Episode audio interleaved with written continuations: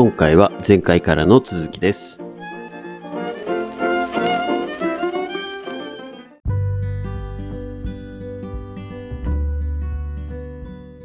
えななんでそんな動きやすくなっちゃうんですか？まあ、要は資金が少なくなるところに対して、資金が大きく流入するとか流出することによって動きやすくなる。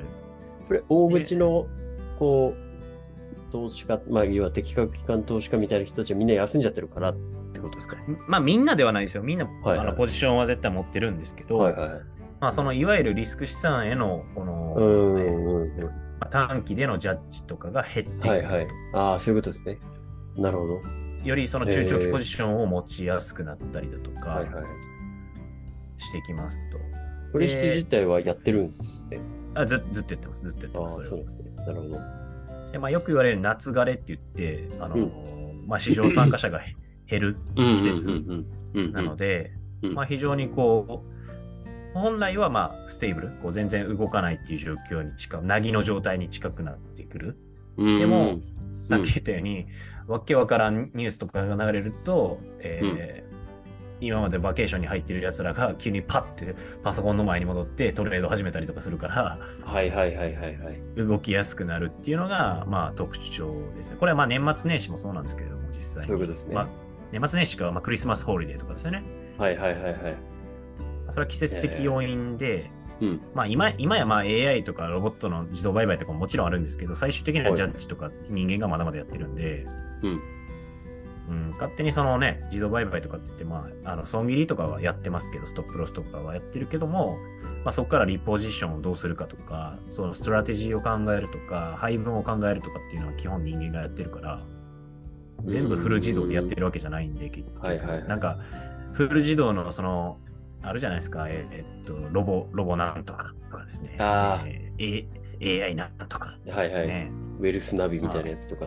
そうそう、謳ってる。あれ、うん。あれ別に、あの、パソコンが全部判断してやってないんで、あのあくまでもはい。サポートなんで、結局うんうんうん。は要は要は machine learning とか、こう、はいはい。数理的、数理的処理はパソコンの方が圧倒的に早いから、うん。そこをやった上で、そのデータを元にどうするかみたいな、そのマクロを組んでどうこうやるっていうのは人がやるし、えー条件をピックアップするとか、はいどういうものを引き当てていくかとかっていう人間がジャッジしちゃってるから、結局は人がいるよねって話でもあるし、うーん。ポまあ、ポートフォリオマネージャー、ファンドマネージャーとかはいははいそういうところを見てやってるっていう話ですよね。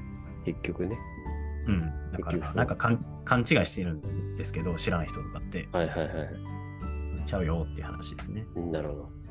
そういうことですか。まあ、まあ、マーケット為替で言うと、まあ、142円台、えー前半まで落ちてきているけれども、はいはい。まあまあ、レンジでしょう。142。まあ、これ140割るとかはあんまり僕は想定してなくて、うーん。まあ、上キャップはね、本田さん言ってくれたように145。まあ、ここまでいかないでしょう、おそらく。すぐには。そうですか一旦まあ、142、144、ずっとこの辺で2円程度、レンジで動くんじゃないかなって思いますけどね。おーなんか、そうですね。最近全然ニュースが全く終えてないんですけど、今の話はすごくわかりやすかったんじゃないですか？うん。まあ、あとは日経平最近の、はい、うんどうぞどうぞ。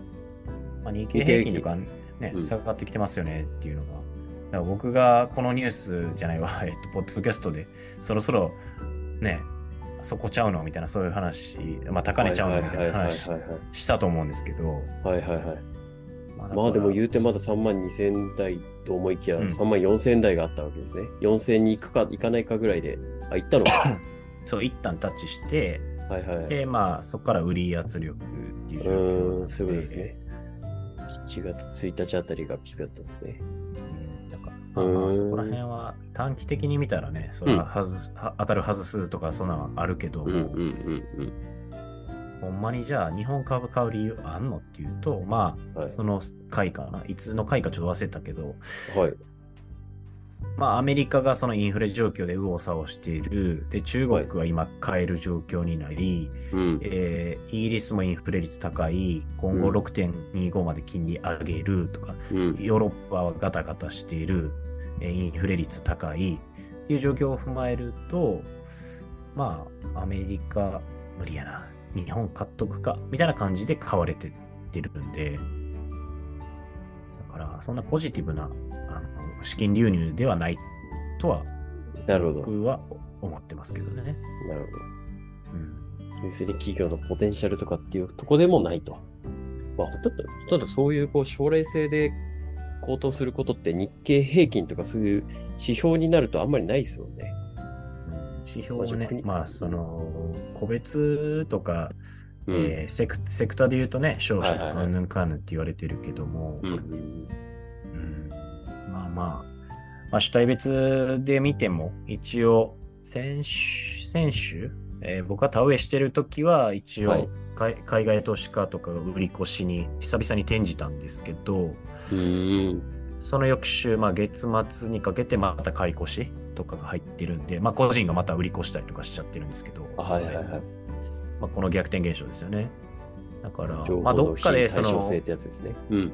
そう。どっかで、うん結局、海外投資家が売りに回った時に、個人が多分、取り残される。まあ、要は高値掴み、まあ、売り抜けるべきタイミングで売れてないっていう状況にはなるのかなと思ってますけどね。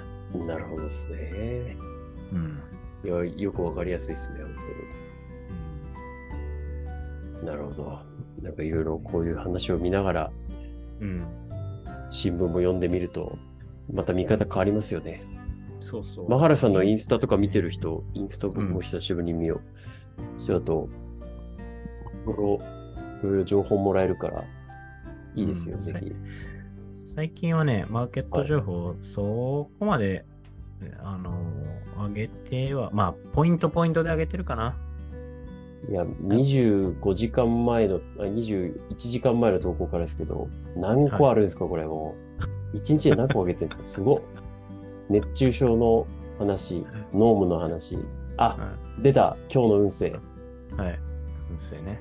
これね、意外と、意外と皆さん、あの、当たっているらしくて、ありがとうございます。